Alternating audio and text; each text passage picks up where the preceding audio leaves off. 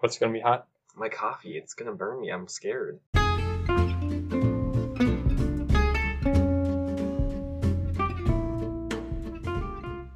Welcome, friends, back to Dropout 7. Woo woo! Yay! Before we start, kick off the day, we do have just a few announcements and thank yous we want to what we want to give you. First of all, thank you to Brian Cusick, our one of our campus ministers, who is so gracious as to give us great technical advice, and also I believe he's helping to promote the podcast. Thank you, Brian. Um, if you're noticing that we have way better um, noise reduction in the background and way better like audio levels and clarity, you can thank him. Also, we just want to thank his family and friends for the support they've given. Lucas, I know he, he verbalized that he received a lot from his folks and his friends back home near St. Cloud. Yay! Well, um, also, I want to just let you all know that we have a Facebook page now. If you follow it, you'll receive updates about when we release new episodes, such as this one. Tell your family and friends about the podcast, please. Spread the word, and uh, tell them whoever you do uh, share it with. Tell them if you if they're looking it up. Tell them to drop the T on dropout when they're typing it into the search bar. So dropout space seven, and that should make it come up. The reason for that is there's uh, a lot of podcasts with the, the full word dropout in it. That should make it easier to find. We thank you for joining us, and we hope you enjoy this show. In the name of the Father, and the Son, and the Holy Spirit, amen. Amen. Father, what a blessing it is to be called by you, not only to have a vocation and be given that call, but be, to be called by name, to have your word spoken to us, and to animate our life, to follow you, to be allowed to seek you in discernment. What a gift it's been to be led by the Holy Spirit.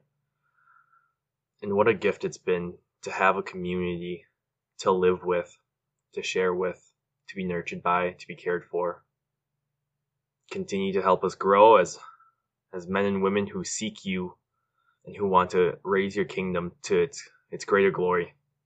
And we ask all this through your name. Amen. Amen.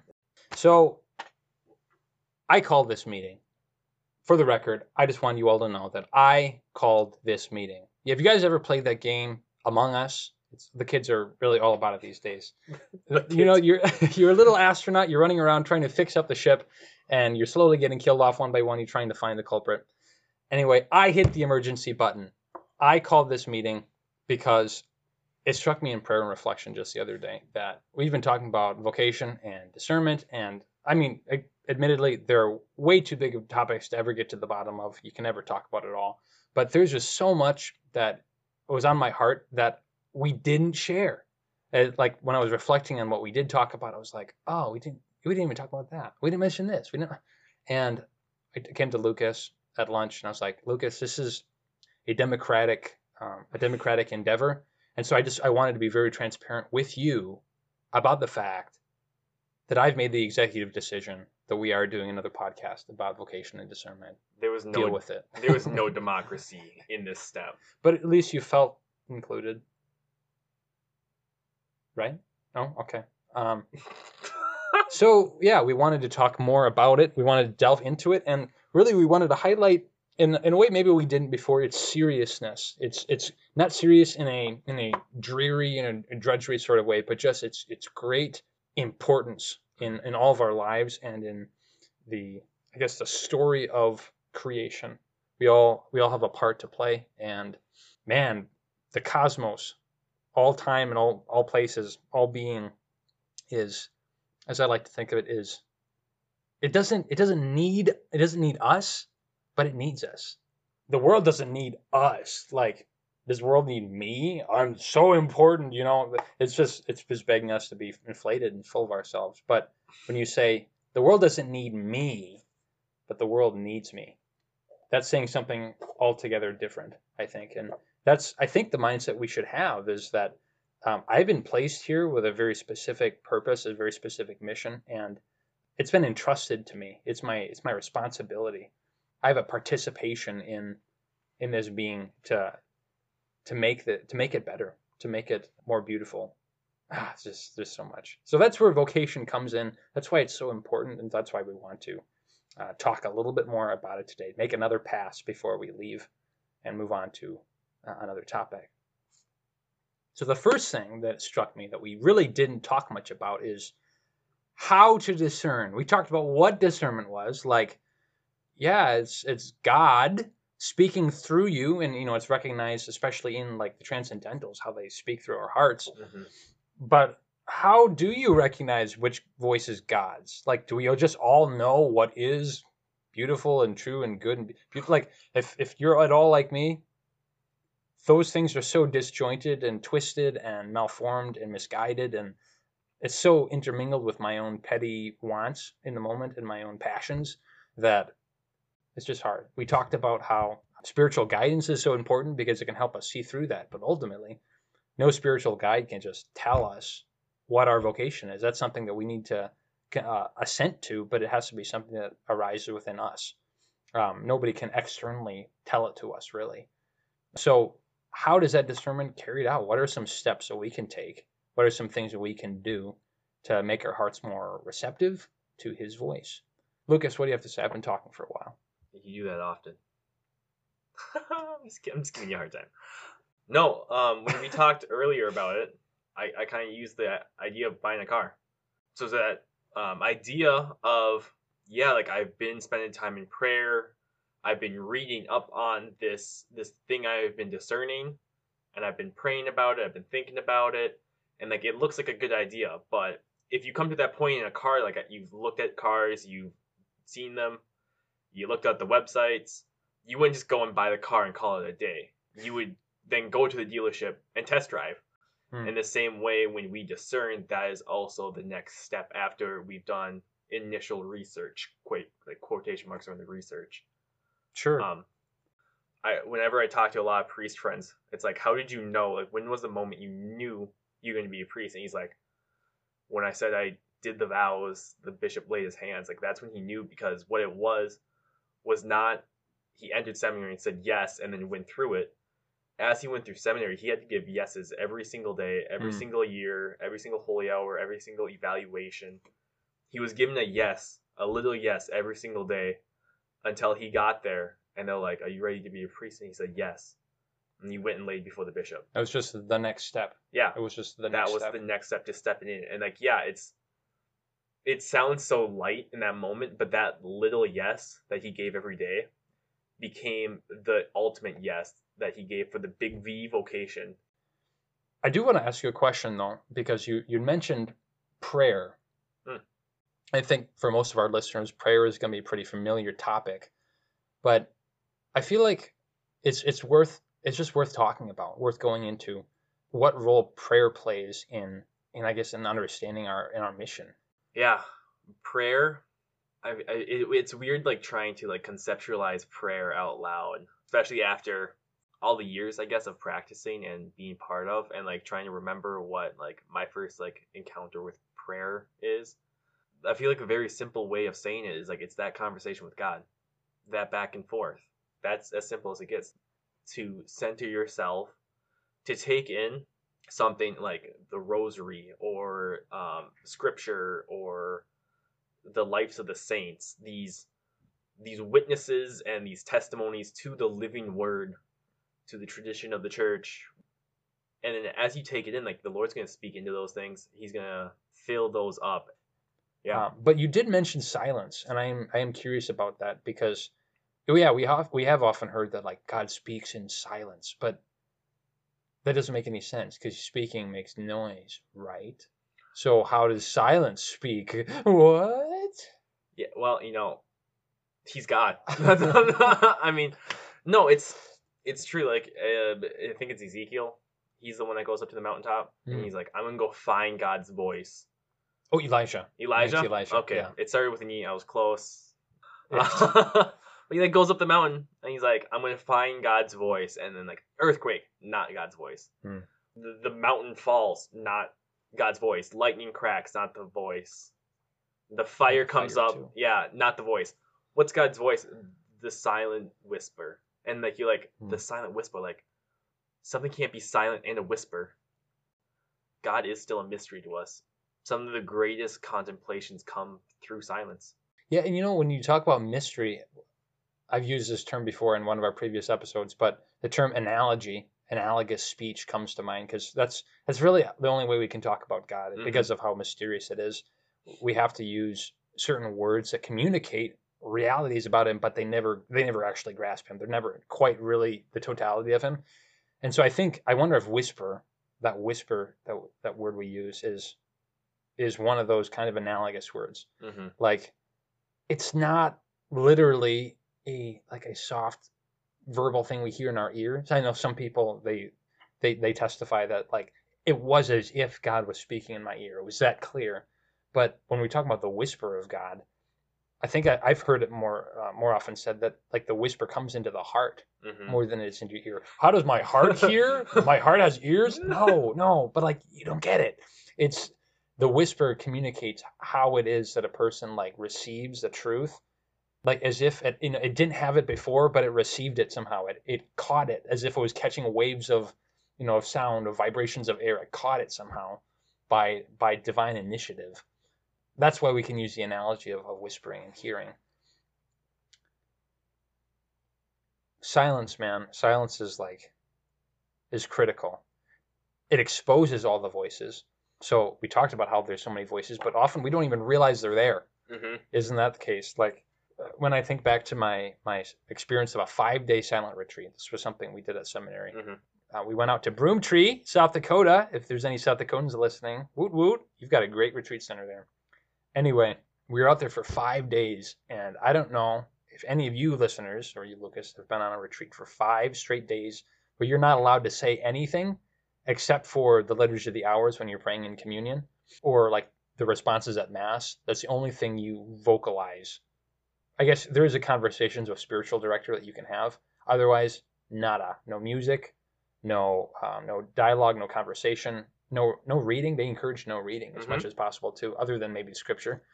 And you just you just sit there or you walk but it kind of feels like even when you're walking you're moving you're just kind of like sitting there. Sitting. Why, why are you sitting? It's an analogous word. Sitting. You feel like you're not you, you don't have to go someplace. You don't have to be someplace. You're not you're not leaving out of yourself you're not getting out of yourself but you're very much within yourself. And it's a very hard place to be sometimes because of all the wounds that are there all the the brokenness all the again all the noise that just comes all the way up to the forefront and it's like pounding on your brain wanting you to wanting you to get distracted again because it can't deal with the pain of of this silence.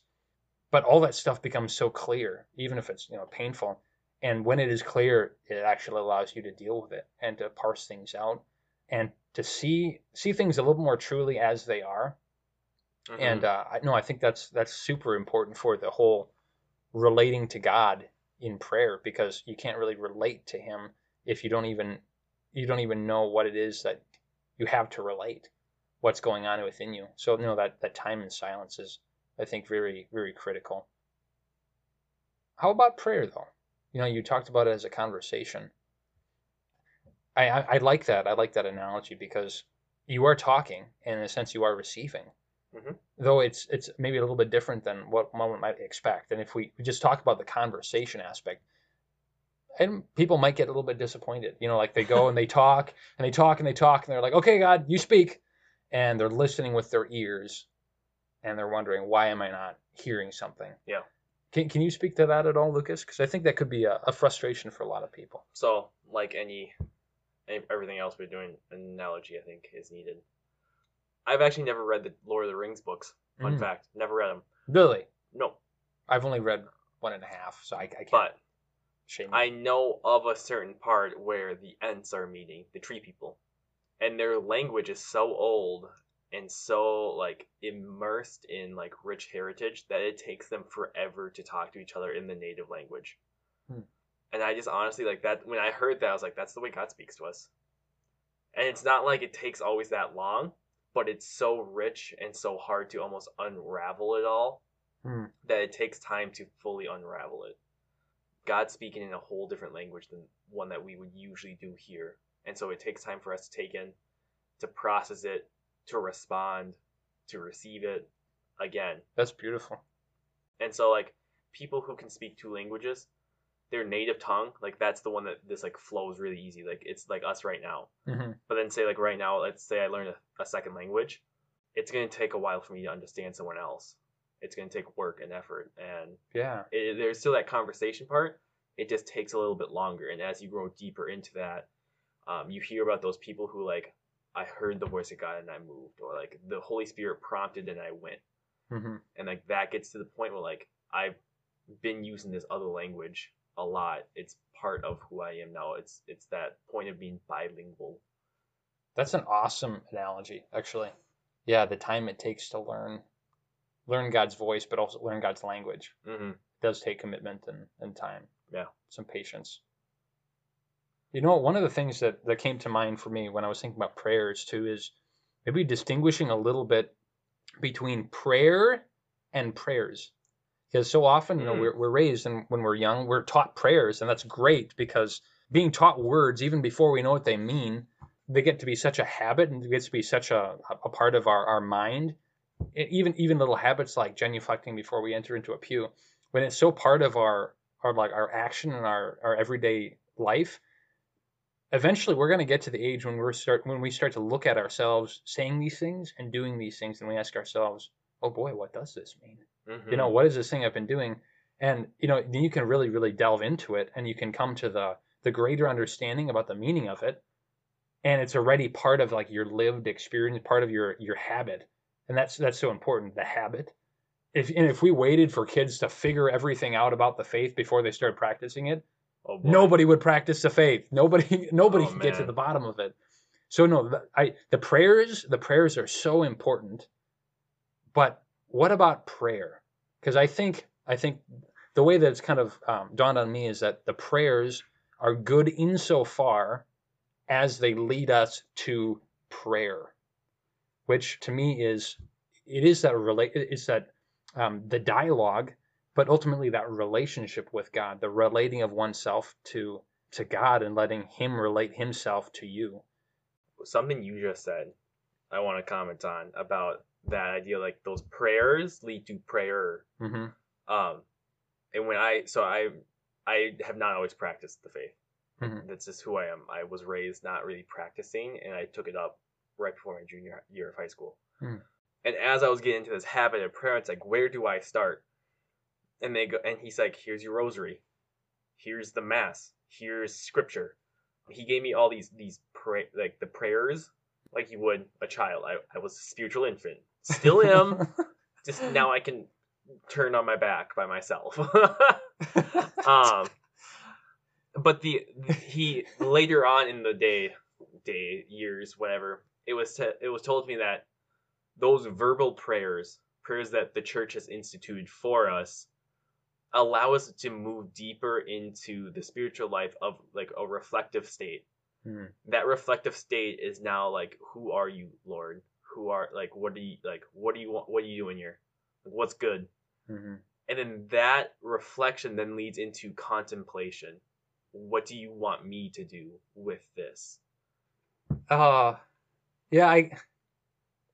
One of the things that really that really blessed me in in my recent time of reflection and prayer though was when I was thinking about how I would communicate prayer to somebody who's just like, yeah, I feel like all I do is say prayers, Mm. you know, and I don't know how to I don't know how to move to that that stage of contemplation or reflection that you were talking about. Like, what what does that even look like? I was thinking, yeah, how do we how do we say that? Because I don't know if that's talked about quite as much as maybe it should. And what struck me was was something like this. It's one thing to you know to to be living in the world, but then to like step out and recognize the world and yourself. Like to, to recognize the distinction between you and everything else. Because we are so often swept up in things that are just going on that we don't even like recognize that we're in it, but it's not us, you know? And so that's that's one thing. It's another thing then to be conscious of yourself. To turn your gaze not just at the world and seeing as an other, but then to like look at yourself being looking being looked at by yourself. You know, that's a second level. To to be conscious of the fact that you're being conscious of yourself and your being here. And then it's it's another thing altogether to be conscious of the fact that being is conscious of you. That for me was maybe you could say a stepping stone to, to getting at what it means to to enter into contemplation is again I'm I'm not just like a thing being thrown around by the chaos of the world, but I'm I'm a thing separate from it. I can recognize myself, recognizing myself in it, in this in this grand scale of being, and then I can recognize that being itself, the very fact of being, is is conscious of me. And what is it what is it saying to me? What is it what is it trying to communicate about what on earth I am doing being? what am I what am I doing being rather than not being? And what what what makes me good? What am I made to do? What goodness am I made to bring to being?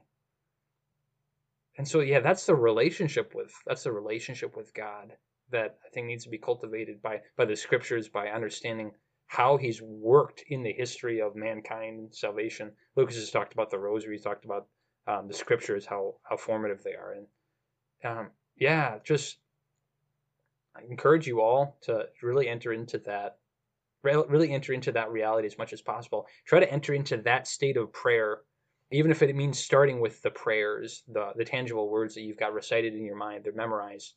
See as much as possible if they can lead you to that state of of truly pouring yourself out before the author of your existence mm-hmm. and then then I, I mean i don't want to make a promise but like i can promise you i can that you will hear god speaking mm.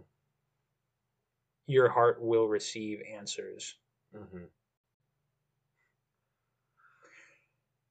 So this podcast has droned on for a little bit longer than maybe we were hoping it to. I think it's good stuff though. Yeah, it, I, I we can't. Is... We just can't. We, yeah, I'm glad we did this because, like, yeah, we missed a lot. Yeah, and I'm glad that we got the opportunity to come back. I'm not going to vote you off from this meeting. Aww. To bring back the Among Us reference. okay. Um, okay. Um, thank you. Thanks. I appreciate that. We thank you for joining us. Yes, this was a joy for Isaiah and myself, and I hope it was a joy for you. I believe next week, do you do we have an idea of what we're doing? Oh, yes, we do. Do you want to give them a teaser? The Void. Bum bum bum. Stay tuned.